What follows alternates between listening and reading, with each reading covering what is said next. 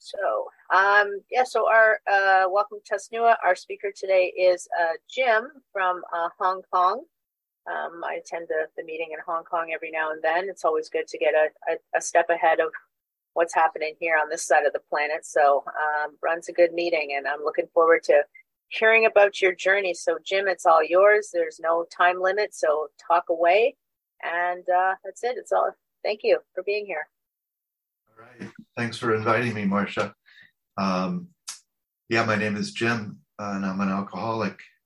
And um, I guess just to start out, cover some of the basics. Um, my sobriety date is uh, March 3rd of 2018. So I've been sober for, I looked on my app this morning when Marcia asked me my sobriety date. I knew my sobriety date, but I wanted to look at uh, it's four months, uh, four years, four months, and 16 days. I think I think it said it, I'm at 1,599 days. So tomorrow will be 1,600 days.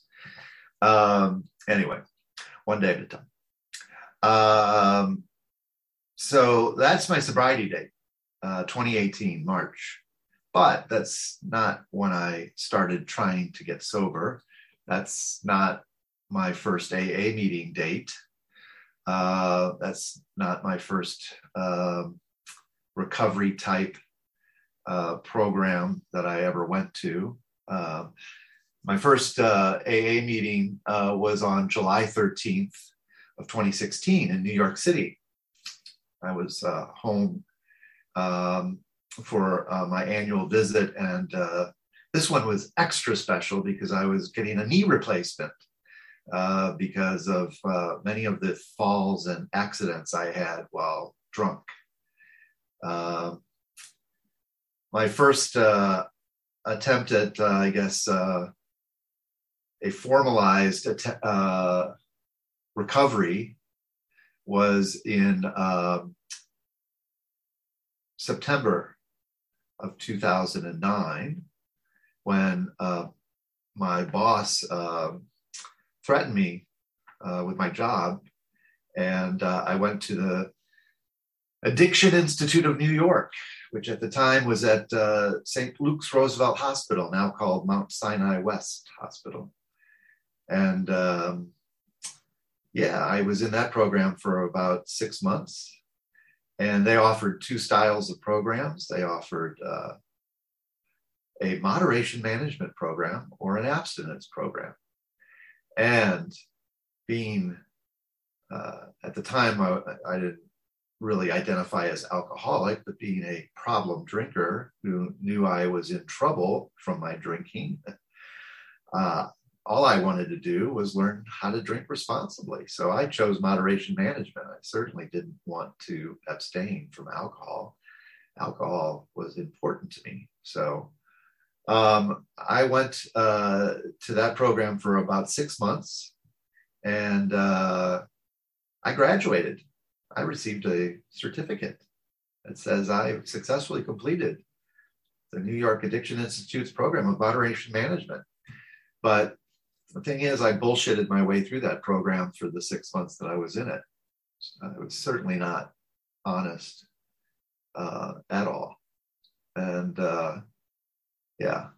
But uh, you know, before that, um, I guess really uh, as as early as 2003 is when I think my problem really kicked off, where I could see, uh, you know, to myself, I could say to myself, wait a minute, like Jim, you used to drink every night after work, but now you're drinking during the day because I wasn't working. I was in between jobs, and uh, and that time, uh, you know, it was there was a downturn in my industry, and I, I, there was a layoff, and I received this wonderful severance payment and all that kind of good good stuff, you know. But I had lots of time on my hands, and all of a sudden, I'm drinking all the time during the day for no reason at all. And uh, you know, I used to think my drinking was because I needed to drink after work you know, that's why I drink. I need a drink after work to like deal with the stress, deal with all the idiots that I had to work with. that type of stuff, you know. But now I'm drinking like just a drink, and I'm like, wow, what's going on? But you know, that's all I did. I just it just kind of registered up here a little bit, and uh, and then over the course of 2003 to 2006, you know, uh, it just progressed more and more, and to the point where 2006 I was. Uh, going back to work in a high powered job in New York City. And uh, I was talking with the person that was going to be my boss, and we had met at a hotel bar to have a drink and chat about what it was going to be like to work again together because we had worked previously together back in the, the 90s. And uh, and um, I went to pick up a drink that I had ordered um, and um, I had I I was trying to to have cut back so that I you know uh, was clear headed uh, for this uh, kind of chit chat. Not really an interview. It was kind of the job was a done deal. But I anyway I went to reach for that drink on the table and with my right arm, and I was like shaking like this, you know, and I was like, holy shit, what's going on? And I had to literally reach out with my other hand and control my arm and pick up my drink and bring it to my mouth. And my uh, soon to be boss said, what, what's wrong with you? And I said, uh, oh, I, I, have got uh, an injury in my neck and it's causing me spasms in my arm. And I, you know, it's like, uh, yeah, I'm, going to see a specialist. They're they're going to take care of it. You know, you know, just more bullshit. You know. Anyway, um, anyway, that's the that that's the last job I ever held.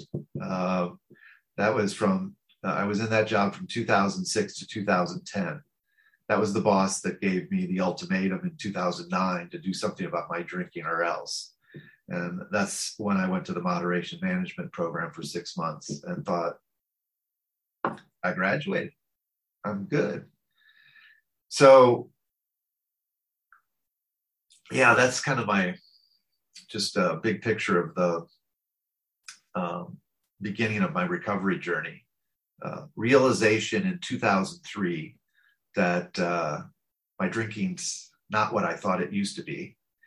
And then uh, 2006, three years later, realizing, wow, I can't even control my hand when I've cut back on the alcohol consumption. You know, I've got the shakes. And then, uh, and then almost four years of working back in the industry in New York that I was in in a high pressure job, spiraling out of control uh, to the point where finally an ultimatum about losing my job by my boss uh, in 2009, and then losing that job in 2010 getting fired.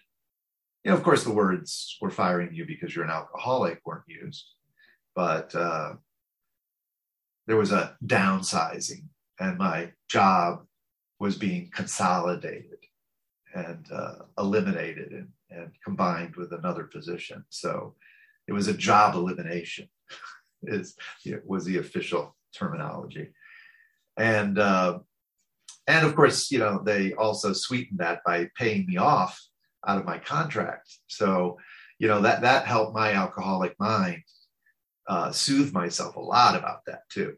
You know, but uh, we'll leave it there for that. And let's go way back to the very beginning. Since you've given me an open book as far as how long I can share. Do we have five hours? No, just kidding. Um, so uh, I'm American. I was born in the Midwest of the United States um, in a city called St. Louis. Yes, that's named after a saint, St. Louis of France, Catholic. And uh, yeah, I was brought up in the Roman Catholic Church by a very devout mother. Um, on my father's side, not so much. Um, Christian, I guess you would say, but uh, nothing, no, no particular uh, sect that they followed. Um, but uh, yeah, on my mother's side, it was a different story. So um, typical kind of middle class U.S. Midwestern family. Uh, one brother, mother, father, brick house, two cars in the garage, front lawn, backyard with a fence, that type of existence. Uh, when I was a little kid, uh, at first, I led what I felt was an idyllic life. I think most of us probably did.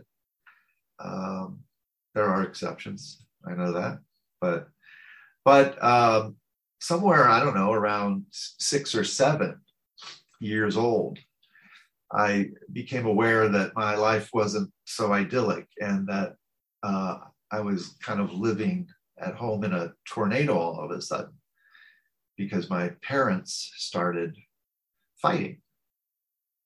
And um, that's when um, I would say my life went from being idyllic to very fear fearful because uh, you know I, I, I didn't like that of course watching my mom and dad fight uh, verbally at first but over time it it uh, advanced to more serious fighting and um, so as a little six or seven year old you know, I used to try to run away from that. And when I was that small, I would just like hide down in the basement of our home amongst the boxes of, you know, stuff packed away and uh, create like a little protective fort and put my fingers in my ears and sing myself a little song or something so that I couldn't hear the screaming going on upstairs and uh, then all the racket you know, and as I got a little bit older and this all continued, you know, and I could like jump on my bike and uh, ride ride off, I, I would do that. I'd spend the whole day, you know, away, especially when, when mom and dad were home on the weekends and they were fighting. I'd spend the whole day out of the house, you know, on my bicycle uh, with my brother or with my friends, and you know, come back as a, dusk settled in and the street lights came on and and uh, hoping that the tornado that was my family life now had settled down for the evening and uh, we could turn on the TV and watch, you know, Disney's, you know, uh, what was that called? Disney's, not the, uh, whatever. You get the idea. We, you know, we had all those late 1960s, early 1970s programs on the TV at night. Uh, Wild Kingdom. Oh, that's the one. Wild Kingdom. Love that show. Um, and uh, this the, the the the fear uh, in the household grew and grew because my father got uh, progressively more violent. So he went from just verbally assaulting my mother uh, to uh, his next move was to spit on her. I guess he felt that that showed his his absolute disgust for her, and uh, so during the argument, you know, he'd make his point by spitting on her. And then the spitting led to shoving. And uh, and then and then the shoving uh, led to falling, you know, being pushed over the coffee table or down the steps.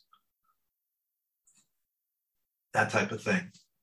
I do remember one time for sure that the police came to our house that my dad was taken away in handcuffs uh, but he came back really fairly quickly. I can't remember if it was that same later that same day or night or the next day, but he came back really quickly, and all he was was really pissed, just really pissed that she had called the cops and that they had taken him away. Um, so yeah, I mean, wow, just um, I was a bundle of nerves as a kid like that with dealing with that. Then I heard started hearing the divorce and separation language, right? And that was even more fearful. Like, what's going to happen to me? What's to, you know, am I to be, you know, like what, you know, I was not stupid. I had seen things on TV about divorce. I hadn't experienced any of that in my own life with any of my friends. Everybody that I hung out with, we it was like like I said, I I St. Louis is a Catholic city. I, one of the first questions you'd get asked in St. Louis is, "What parish do you belong to?" You know, that, that was your identifier. It was like uh, uh, it, it, kind of identified your socioeconomic situation too, depending on what parish you belong to. And um, divorce just wasn't a thing, um, at least not that I knew. So, you know, I, I'm thinking to myself, where am I going to live? What school am I going to go to? What, you know, what about my friends? So it was fear and it was all me, me, me. What's, you know, what's going to go on with me? And um, so anyway, they did separate, they did divorce. And then another big hole happened, so to speak. My my dad just kind of skipped town.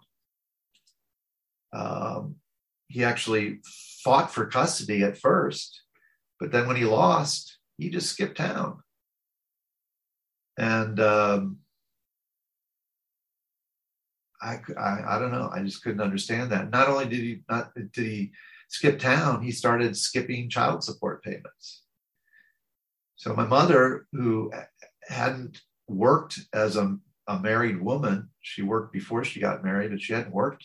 She was a house, you know, housewife and a mother, bringing up two kids, doing the all the usual stuff, taking care of the house, cooking, cleaning, washing clothes, packing lunches, you know, playing, you know, chauffeur to different events, you know, whatever. She's now a single mother and, you know, trying to support two kids, wanting to continue to send us to Catholic Catholic private schools for the rest of our education through elementary school and then into high school. And, um, you know, now the money's cut off from child support and she's doing a pretty basic clerical job at a Catholic insurance company associated with our parish. And, you know, so just more fear and more anger and resentment, you know, totally toward my dad, that's for sure. Uh, about like, why did he do this? Why did he run away? And he moved out to LA. Uh, I'm like, I didn't even know we knew anybody that lived out on the West Coast. Like, it's like, why? How would he end up out on the West Coast? We're Midwestern people. All of our family kind of is in the generalized area of the Midwest of the US. And um, yeah, so, you know, then uh, now I've got fears about, you know, am I going to continue in school? Uh, and then my mother was insistent that we continue on with private education in the in the Catholic uh, school system, and so that meant I had to get after school job and uh, and then also a summer job uh, working at the school and um, to help pay the tuition. And I, I was just like, wow, you know, what happened? All of a sudden, my life is just completely upended. And, uh, you know, I, I was envious and jealous of other kids because, you know, they weren't working after school they, they, they weren't working their whole summer break to pay their tuition at this private school. They, you know, they, you know, uh, you know, as, as I got into high school, you know, they had cars, they were driving already. My mother was still driving the old beat up car that she got in the divorce settlement, you know, and, uh,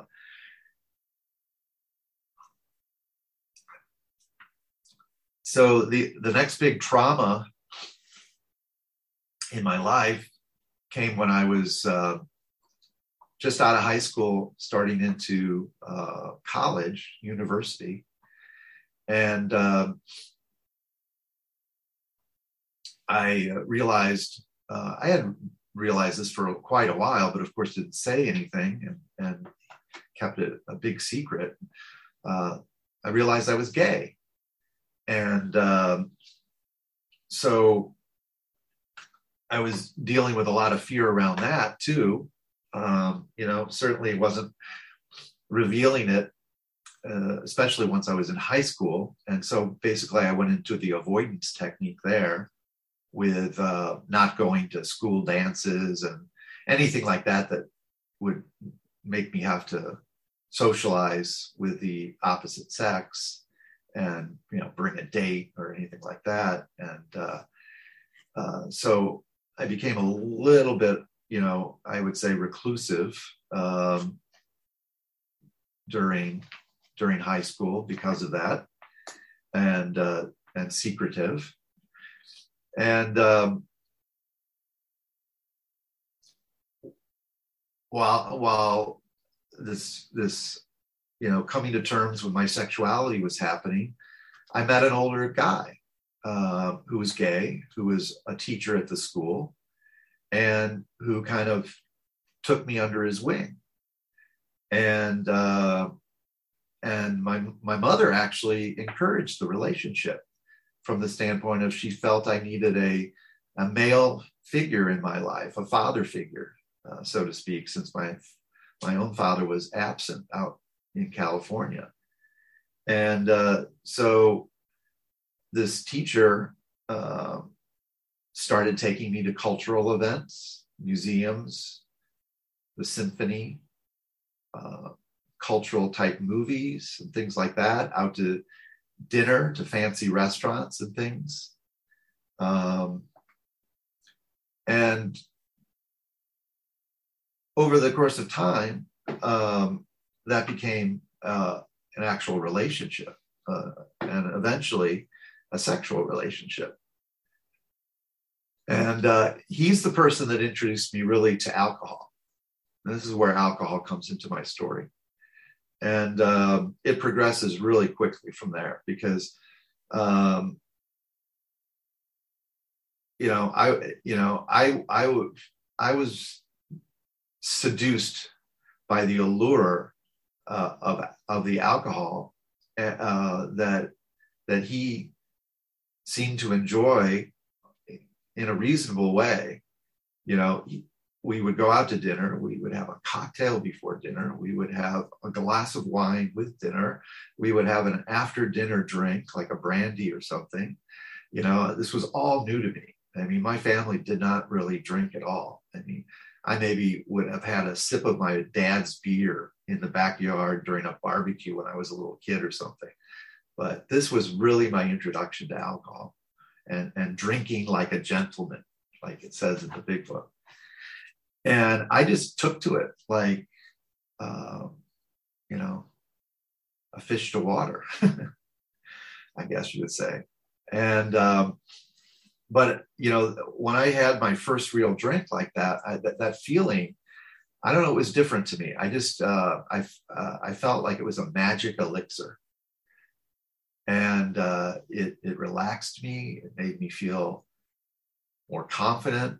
I, I felt more at ease to be able to talk and, and share my thoughts and feelings.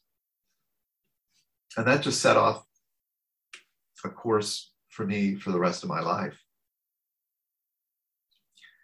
And um, once my mother found out about this relationship, that it was not just a uh, father-like, uh, you know, mentoring situation, that uh, it had turned into much more than that and I came out to her as gay, she gave me an ultimatum. I was 17 going on 18.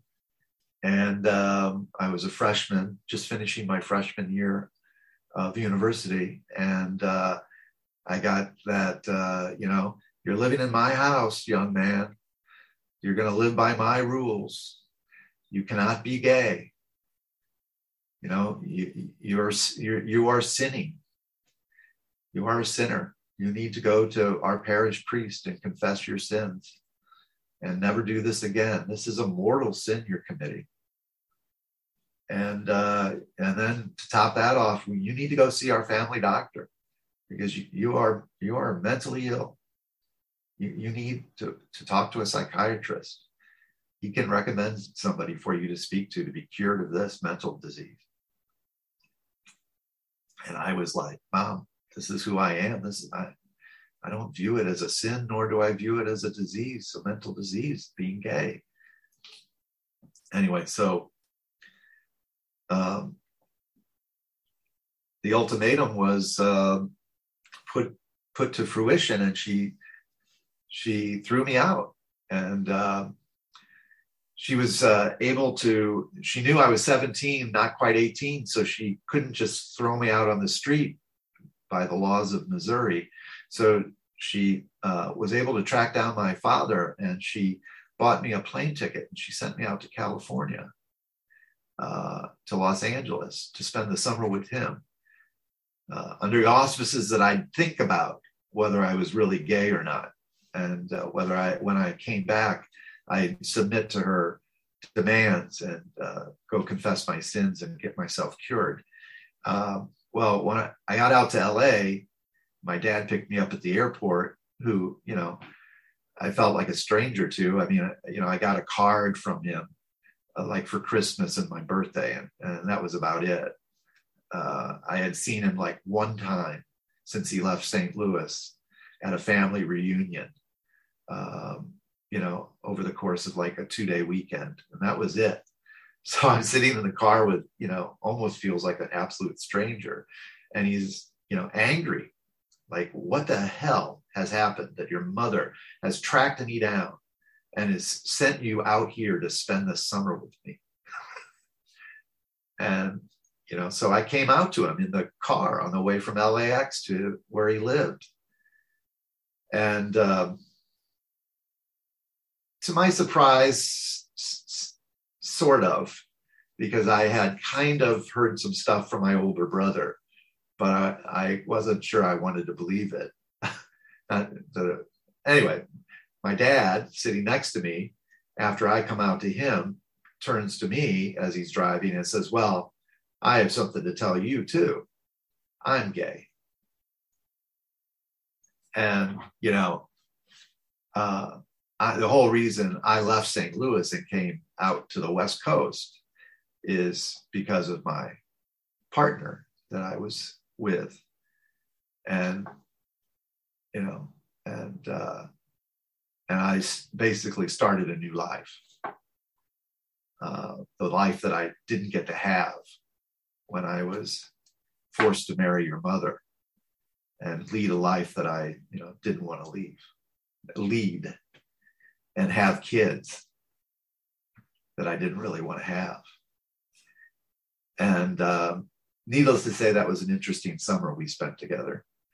Um, there were funny moments of it, going to gay bars together, and uh, I remember one instance in particular where um, we were at a bar called the Toy Tiger in Los Angeles, and an entertainer named Rudy Delamar was playing the piano. It was a piano bar.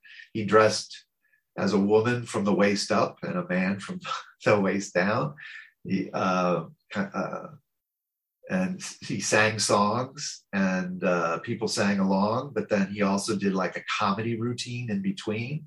And a big part of his comedy routine was picking on people in the audience. And uh, at this one time when we were there he he lasered his eyes in on me and my dad standing together. And he started making the daddy son jokes that will often happens in the gay community about an older man with a younger man and my dad was getting embarrassed and he was trying to explain, no, no, you don't understand. This is my son. This is really my biological son. and Rudy was like laughing and joking and, you know, oh, sure it is. Sure it is, daddy. You know. anyway. Um, and one other funny story about that is my dad introduced me to a guy that I ended up dating for a while that he knew at a country western bar that he used to go go to called Oil Hand Oil Can Harry's. And uh, so, you know, it's kind of interesting to have your dad set you up with a boyfriend for a while. Uh, but, uh, you know, alcohol just continued as uh, part of my life out there. You know, uh, when I came back to St. Louis, um, uh, I you know, I hadn't changed my mind about who I was uh, and what I wanted in my life. I wanted to be me. I didn't want to live a lie. After seeing what, why my father abandoned my brother and myself and went out to the West Coast and kind of disappeared, I was like, I, I certainly don't want to be like that. I don't want to live a lie. uh, you know, get married, have kids that I don't want, and then abandon them, you know? So I, of course, made the decision that, um, you know, I couldn't live there with my mother. So I was 18 now. And so she said, get out, you know? My, the teacher mentor friend of mine that I was in the relationship with helped me to get situated living on campus with uh, some emergency housing provided by the social services department of the university. And uh, yeah, I start, I, I you know, uh, more pressure though. And now I'm putting myself through university uh, on my own with loans and work study program. Um, but at the same time, uh, alcohol now took even more of a focus because now I've I'm open, openly gay. I'm I've got f- friends I can be honest and open with. We start going to bars. Uh, now I start not so much drinking like a gentleman, like I was taught by my mentor. I start partying, you know, uh, binge drinking too. Um,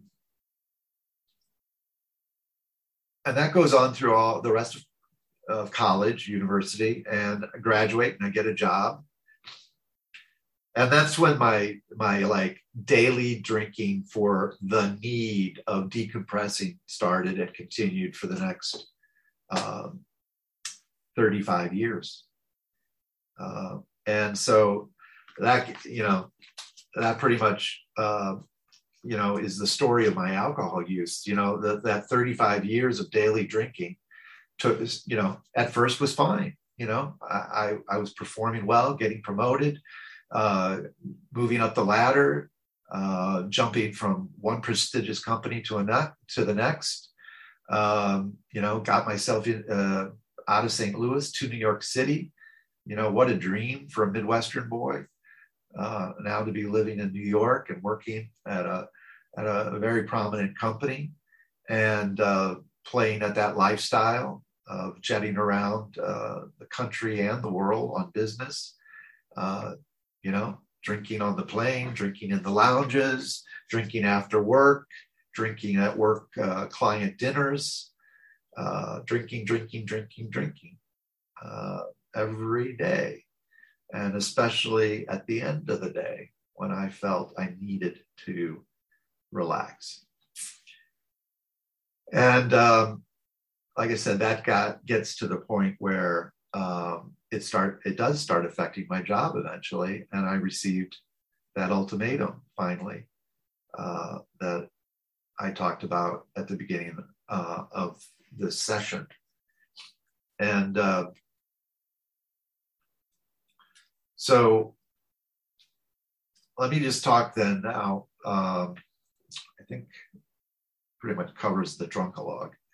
I mean, um, this latter part um, of the story uh, that really brought me into recovery in AA is uh, actually and, and right and after the addiction institute little stint for six months is when really things got uh, bad really bad. Uh, like the you know the comment is this is a progressive disease. And my story definitely reflects that um, once I admitted I had some type of problem, which is what I did with the Addiction Institute, I was a problem drinker and I needed to manage my drinking um, that started me into lying and hiding my drinking. So that's how I was managing my drinking. I was lying about it and I was hiding it. And yes, it did make me cut down to some extent because I wasn't as free to drink like I used to be. Uh, but um, I was still, you know, drinking a lot more than uh, normal person once I started injuring myself uh, as time went along with some, some of these drunken falls and and my body started reacting because it couldn't process the the liquor anymore because uh, unbeknownst to me at first I was starting to do damage to my liver and my kidneys from my excessive alcohol consumption over these many decades now. Um, I, you know, I, I started having blackouts and, and, uh, and, and, like I said, I was injuring myself and, and uh, that, that is what eventually led me uh, to AA and my first AA meeting in July of 2016 because as I had said I flew I I uh, had fl- flown home to New York um, to have a knee replacement. I was living in Shanghai at the time. How did I get to Shanghai? Um, you know, in, in, the course of all of this in my career in New York, I, I met someone uh, you know, kind of an idyllic little scenario. We met at Gay Pride 2000 in New York City, and we've been at, together ever since. So, um, uh, uh, two, 2002, sorry, Gay Pride 2002. So we just celebrated uh, 20 years together. Um, so, uh, you know, I was at the peak of my career when we met in 2002 um, and uh, he was just beginning his career. And uh, we're about 10 years apart. And um, as I went downhill, he went uphill. And uh, I was going downhill because of my drinking and how it was affecting my career. And he was going uphill because he was an up and coming architect in New York City, um, designing some prominent hotels in the city. And uh, eventually, he got recruited to uh, move to China and work for a company. And uh, at that point, my career had imploded because of my alcohol use. And uh, that's, as I said, when the, the, the boss that gave me the ultimatum to do something about my drinking basically fired me six months later after I had graduated. It was kind of ironic that, you know, Addiction Institute told me I had successfully completed the moderation management program, yet my boss said things have not gotten better. and I'm sorry, but you know, we're going to have to eliminate your job through a, a downsizing and a consolidation. But here's some money to ease the pain. And uh, so at that point, um, that's you know, uh, we, we we took up uh, the offer uh, for him to take a position in China and move to Shanghai. And um, through the whole time I was living in Shanghai, I wasn't working. And again, uh, you know, the same scenario as uh, I had I had uh, said before, like the the daily drinking turned into you know day and nightly drinking. Like like I was just drinking all day while he was at work and sitting there thinking about throwing myself off the balcony to kill myself because I just didn't know what to do about it. And all these crazy things I was doing. You know, his parents came to visit and and he had to go away on a business trip to Beijing while they were staying with us. And I was nervous that they were staying with us to begin with. So I was drinking on the sly even more. And and one night I went out and was drinking and came back and I blacked out in the elevator. And the, the security people in the building complex found me up, going up and down on the floor of the elevator. And, you know, realized who I was and what apartment I belonged to and knocked on the door only to have, you know, his parents open it up and, you know, have their drunk, passed out, blacked out son in law put into the apartment said, you know, he belongs here, take care of him. you know, those kind of incredibly embarrassing moments. Um, but like I said, the, the, the, the, the medical issues just kept uh, getting worse. I was finally told by a liver specialist that my, you know, my liver was having serious issues. They started doing tests on me. Uh, I at first it was an enlarged liver and a fatty liver. Then they actually did a biopsy on me, and I had uh, the beginnings of cirrhosis of the liver. Um, and uh, you know, I was I wasn't thinking clearly. I wasn't functioning properly. Uh, and uh, I couldn't keep food down. Uh, I couldn't walk straight, even when I was semi sober. I was having, like I said, these falls. Eventually, damaged my left knee so much it had to be replaced. Went back to St. Uh, went back to New York to to have that done, and uh, I just was uh, finally. I thought at my wits' end, and I decided to either check myself into a rehab or maybe go to AA. I had been told about AA a lot, but uh, I never wanted to go to AA because I had heard that a lot of it involved the word God. And I didn't want anything to do with that. I didn't, you know, my mother rejected me because of her devout Catholic religious beliefs. And, uh, you know, uh, I had very, very little to do with her uh, for the longest time once um, I was out of living at home. Uh, we didn't talk for one stretch for six or eight years, I think it was six six years. Six years we didn't even speak any way, shape, or form. Zero contact. So anyway, I decided that I'd try AA first before I'd try an inpatient rehab type situation. So I went to I went to AA uh, the way I, I did it was by calling the New York intergroup hotline. And I spoke to a guy for about 45 minutes on the hotline. Uh, he kind of asked, you know, some questions, was very kind, gentle, patient. And uh, eventually we figured out that I was gay. Well, he figured out that I was gay, and I figured out he was gay. And he's like, well, you, th- you know, we have LGBTQ meetings. Would you like to maybe go to one of those as your first AA meeting. Maybe you'll feel more comfortable if you're, you know, in a, in a community that that supports you like that. And I, I said, sure. And he's like, well, there, there's a beginners meeting, an LGBTQ group called Lambda West that, that's very close to where you live. Um, why don't you go to that? And so that's what I did. And that, that was my first AA meeting, July 13, uh, 2016 and uh, I, I, you know, uh, I've always been the kind of person that like if I'm going to commit to something, I'm going to do it. Uh, I'm going to do it, and I'm going to do it all the way. Uh, and uh, so I went to that beginners meeting. They stressed temporary sponsorship, so I got myself a temporary sponsor that first night at my first AA meeting.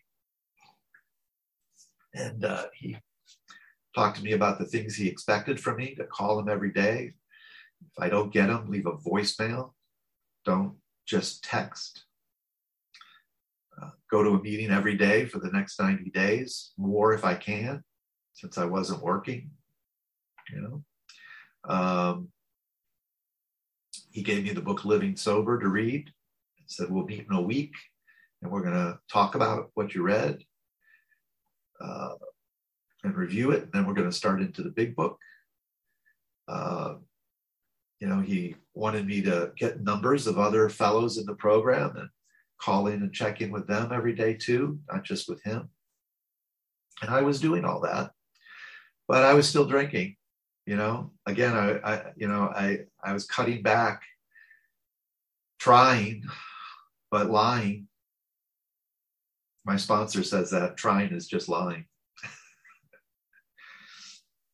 And that's what I was doing. You know, I was going to meetings and claiming five days sober or 12 days sober, when in fact I had had some type of a drink or two at some point that day or the day before, you know, uh, to just kind of like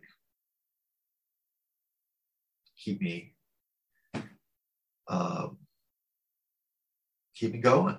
I felt I needed it to keep me going.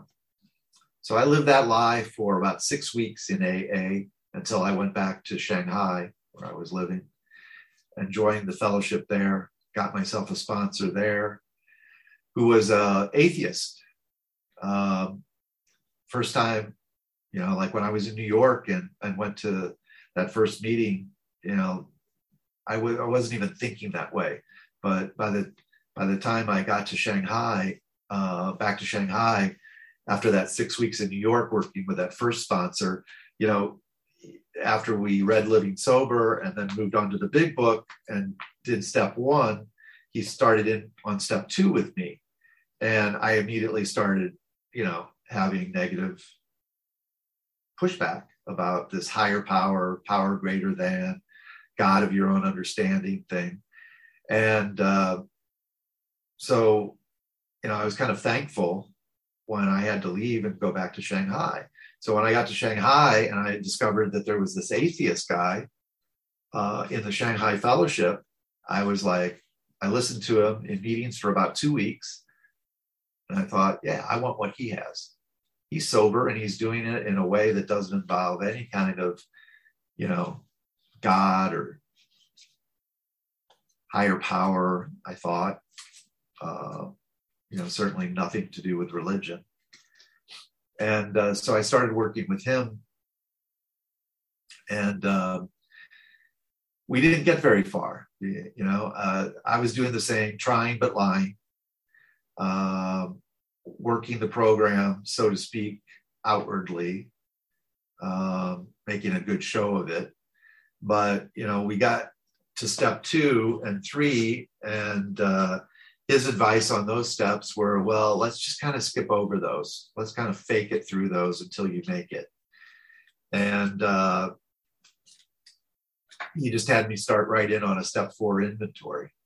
And um, that was a disaster. I i relapsed like within an hour of sitting down at, at my desk, starting to write out my resentments list. Know, number one at the top. I think I, I number one at the top, I wrote my mother, uh, and then my dad, and then just went down the list. My brother, my aunt, my uncle, the Catholic Church, my school teachers, father so and so, sister so and so on and on and on. Anyway, and you know, after about an hour, I, you know, pushed the fuck it button. Can we curse here? pushed the fuck it button and went down to the family mart that uh, is like a 7-Eleven in China and uh, bought about my usual bottle of, of Smirnoff and uh, and got drunk. You know, because that's how what I knew. That's how I knew to deal with life was get drunk. You know, when I was a kid, I escaped by running away, getting away from my parents arguing, hiding in the basement or riding my bike all day long outside the house. That's how I escaped. That's how I got away from my fears and my resentment, my anger, and my, yeah. And now, you know, it was, it was, you know, run away by getting drunk. Uh, don't deal. I can't deal. Can't deal with this stuff. So I'm just going to escape and black out. So uh, after about six months, uh, my partner, his career continuing to go upward, my my career dead, dead stop, and my life heading completely into unmanageability and actually uh, my liver doctor telling me you know listen you know i can tell you're not you haven't stopped drinking your liver levels would be adjusting themselves if you had so you know you can lie to others but you can't lie to me you're going to be dead if you keep drinking so my partner got uh, offered with another company to move here to Hong Kong. And that's how I ended up here. And I joined the fellowship here. You know, that's the only thing I did right, I guess you could say, is I kept coming back. I didn't give up. I was persistent. I, I, you know, I think we all, I mean, I know, I knew deep down I had a problem and I wanted to do something about it. I just didn't know what and how. And the idea of giving up alcohol completely just frightened the hell out of me. I mean, alcohol was like my best friend. It was there every time I needed it. Every pain, every sorrow, every fear, every anxiety that I went through, I reached out for it and it was there. So I, I just, the concept of giving it up completely just frightened the hell out of me.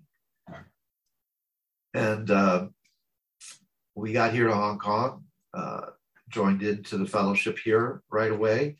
Um, I waited a little longer to get a sponsor this time, uh, listening around for people who had what I thought was sobriety that I wanted. And uh, I also got a theory like my, my, my first sponsor, my temporary sponsor, he was about uh, six years sober and he had sponsored people before. My second sponsor in Shanghai, he was three years sober and he had never sponsored anybody when he sponsored me.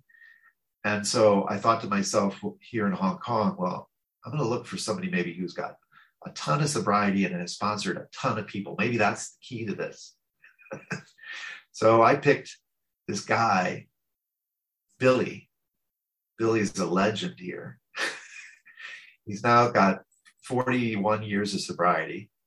And uh, you know he's sponsored a lot of people over the years and he's seen a lot of things and he's done a lot of things and uh, so i asked him to be my sponsor and uh, that, was august of 2017 and uh, we started working together but by december of 2017 uh, I knew that it, it, didn't matter. It didn't matter who my sponsor was, how many years my sobriety my sponsor had uh, how many people they had sponsored before. Uh, I, I, I, needed something more. Uh, and so I did decide um, after working with him from August to December, after having a, another horrific stint with injuring myself and getting into the hospital, I decided to go to an inpatient rehab program. And um, I went to uh, one in Chiang Mai, Thailand, and I was there for three months. And it was a, uh, a program specifically, uh, or a, a, section of a rehab specifically for the LGBTQ community. Um, and uh, when I got ready to leave from there, I knew I wasn't ready. I knew I wasn't ready to leave but my insurance company told me I was ready to leave. And uh, and I wasn't willing to foot the rest of the bill myself to stay longer. And so I left there after three months with a chip on my shoulder, a resentment about the fact that I didn't get to finish what I went there to do. And uh, I, and that was the longest period ever in my life since I was, you know, introduced to alcohol. That was the longest period in my life, that three months that I didn't have a drink. But, you know, so I wasn't craving alcohol when I got out of there that day after three months. But I was obsessing about it still in the sense that I knew that it would soothe these horrible feelings I had about my insurance company and about the fact that I didn't get to finish my program of recovery at this rehab. And so I got to the airport and I decided to get drunk to s- soothe my feelings, you know, to quell my my anger and my anxiety over this whole situation that I was put into uh, it was thrust upon me. I didn't have anything to do with this. You know, I'm the victim here. So, drank at the airport, managed to get back to Hong Kong though, and my partner picked me up at the airport and faked my way through being sober. I thought that lasted for about a day and a half. I was just out of control um, after that short of a time, out of control. It, it was like my alcoholism went into hyperdrive. And uh, my partner, you know, it's now 2018, uh, February of 2018. We've been together since 2002. He had enough. He said to me, I can't deal with this anymore. I, you know, you're going to have to do this on your own and, you know, get out. And so I moved into a hotel, right? Right near the apartment we were living in here in Hong Kong. And um, I just spiraled out of control living alone in that hotel for the next few days till the point where he came and checked in on me and I, I was uh, a mess and I had to be taken to the hospital. And, uh, and then he asked me when I was at the hospital, he said, do you really want to do something about this? Do you really want to get better? Do you want to do it for yourself? And I said, yes. He said, then you need to go back and finish what you started at that rehab. And I said, okay. So I was I was back at that rehab within about a week from when I left. And I spent another little over a month there on my own dime, 100% me, because I wanted it. I wanted to get better. I wanted a solution. I didn't want to live like that anymore. And I didn't want to lose my husband.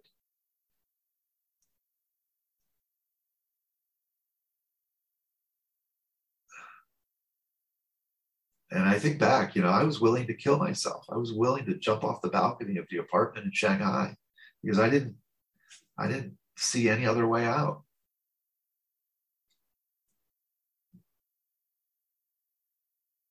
But you know, it was the idea of losing my my partner that really I, I just guess like flipped something in me and I and I, I I wanted it not only to save my marriage but to also you know save myself. And so uh, I, I spent that next month or so there and a couple revelations i use that word loosely. Revelations happened to me while i was there that last month. One thing that i had always heard about the higher power part of this program is that it can be anything or nothing um, but you know i i from the very first beginnings of my AA in New York, um, I went to a meeting called High Noon at the LGBT Center down in the West Village one Sunday. And it's in the David Geffen Auditorium there. And it, it's like a meeting. I mean, to me, it was a big meeting. I hear there's meetings like 2,000 people in LA and stuff, but I've never been to one of those. This meeting, though, for me was huge. It was uh, it was like 300 people in this auditorium, and uh, I had heard that concept that you know you can use the group of drunks as your higher power, the fellowship. And when I was at that meeting, I thought to myself about that, and I thought, you know, people got up and and uh, they passed a microphone around the room and asked people to like if they had a, a milestone or if they were counting days or they were celebrating a, a AA birthday to you know, announce it. And that went on, it seemed like forever. And I thought to myself, wow, if you added up all the sobriety in this room, it's probably like a thousand years of sobriety. That's pretty impressive. And, and when I was in rehab, I kind of reflected back on that. And and and when I was doing that, one one day I, I thought to myself, well, yeah, but how does that work? Especially when it comes to the rest of this program where you, you know it talks about like prayer and meditation in step 11 how, how am i going to make this program work for me there? Not being like a religious person.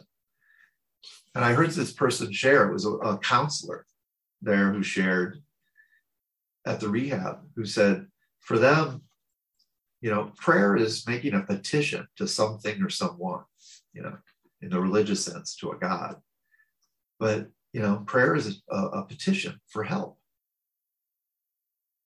And meditation is getting to a state of calmness where you can listen and understand. So it's like listening for the answers is what meditation is about. So he said for him, going to meetings and sharing was his version of praying. I was praying to him because he's asking for help. He's sharing his problems, asking for answers, looking for experience from other people in the fellowship for how they they've found their sobriety. And so sharing is praying and sitting in meetings quietly, listening to others share about their experience, strength, and hope is, is his form of meditation. And I thought to myself, okay, that makes sense. I can make that work. And so when I actually started working the steps with uh, when I got when I got out after that final month and I came back to Hong Kong and went back to working my steps with Billy, my my my uh, old timer sponsor. We started, you know, at step one and worked through, and uh, you know, I came to believe that the fellowship was a, a power greater than myself, that the collective whole was stronger than any one single me. and uh, and I started using the, the the method of substitution when I read the literature. Like anytime it said that God word, I didn't use group of drunks or great outdoors or good orderly direction or gift of desperation. I just substituted whenever it said God, I substituted the program, the fellowship, the steps, the principles. And I'd say 98% of the time when I did that, this the sentence, the paragraph, the chapter all still made perfectly good sense, at least to me. So it was working for me to do that, just substituting my version of a higher power, power greater than myself, into the literature. And I kind of like, I think I, I think I just, you know, they say willingness, open mindedness, and honesty are the three essentials of recovery. Uh, you know, I mean, first of all, I got honest with myself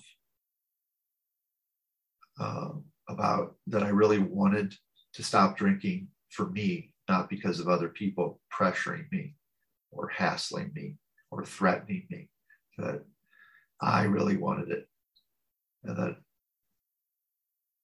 I wanted to live a better life that didn't involve alcohol. Secondly, became willing to do what it took for that to happen and not just try, but to actually do. And then the final thing, the open mindedness part, to take and run with the latitude that you're given in the program of AA if you choose that program to work um, for your recovery, uh, you're given the latitude to choose anything you want or nothing at all, the way I see it. You just can't choose yourself, is the only caveat I've ever heard people say. Because because self is is what has been always my problem. You know, my my sponsor likes to say this is a dis-ease an uneasiness with self a disease of self. We are generally characterized by people that are self-obsessed selfish self-pitying self-sabotaging. Um, and you can go on down the list. So you know when when when I come across things like, you know, what's God's will for me? Well, what's the will of the fellowship for me? They want me to stay sober, plain and simple. That's it. That's it. For me to stay sober, one day at a time. But the idea that I can ever drink again has to be smashed that you know that I didn't understand. I heard that one day at a time thing at first, and I thought to myself, well, that that's that seems silly.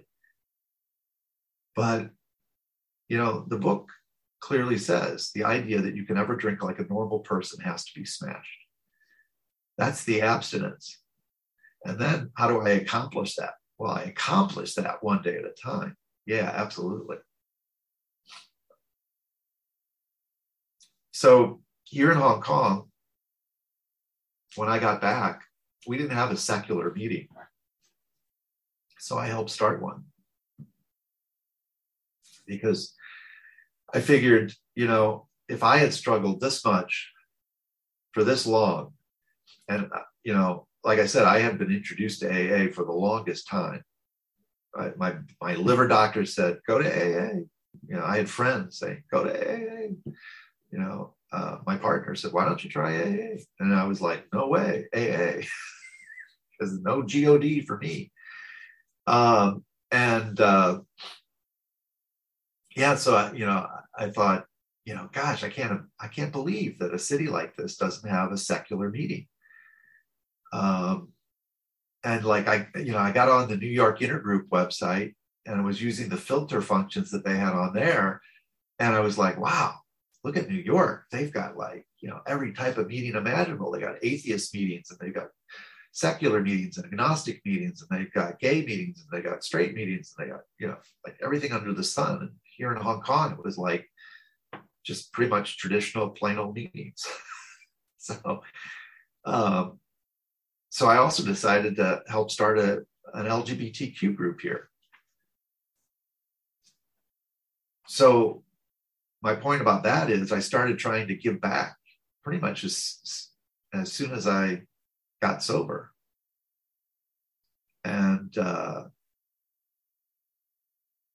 and I have found that you know keeping the focus on others and off myself by doing service um, has helped keep me sober. The, the focus on service uh, has has uh, has really given my life purpose. I mean, I'm still not working. I, I literally smashed my career. I did so much damage to my reputation that I don't know that I could uh, ever get back into that line of work again. But I don't really care. I have a different set of priorities in my life now and uh, and the reward I get about uh, helping others and being able to talk to LGBTQ youth, especially that are struggling, and and for to talk to to other people who who just do not have any desire to have religion or uh, any of that kind of uh, stuff spoon fed to them um, and, and approach this AA program from a completely secular point of view. Um, you know, if, if, if I can make someone else else's journey a little bit faster to sobriety than mine was, you know, I think that that's a great thing that I can help with, you know. But if it doesn't happen for them, you know, it, it's their journey, not mine. I can't make other people sober. Uh, just like, you know, my first sponsor didn't make me sober. My second sponsor didn't make me sober. And my third sponsor, my current sponsor, my 41 year sober sponsor, he didn't make me sober.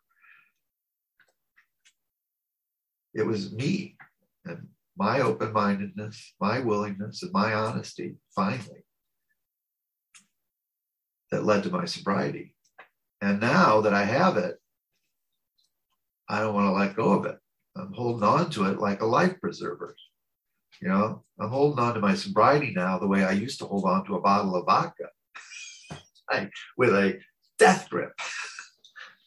like, um, it, it really has been the greatest gift uh, in my life that I uh, I finally um, I don't know. I, I, just find I, you know, I, I don't know. I, I, don't know what else to call it. I just have kind of had a transformation.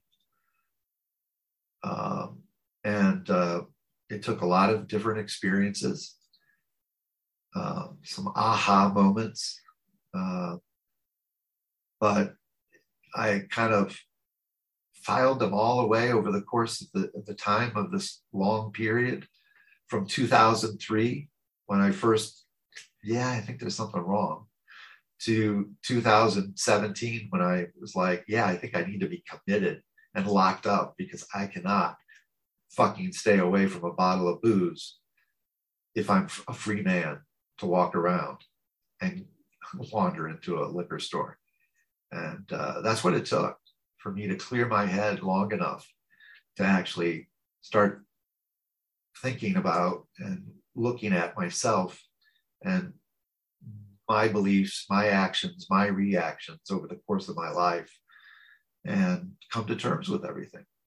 And now that I've done that, and I continue to do that every day, because it is a daily reprieve based on working some principles like honesty, open mindedness, willingness, courage, integrity, perseverance, love, understanding, tolerance, patience.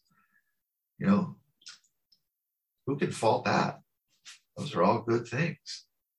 And they've made me much happier. So, all right, I think I did uh, enough damage to the time frame on the meeting. but you told me I could share as long as I wanted to. So, anyway, thank you so much for inviting me to speak at this meeting. Uh, and uh, very grateful because uh, all of you help me stay sober every day. And uh, with that, uh, thanks, Marcia. I'll turn it back to you.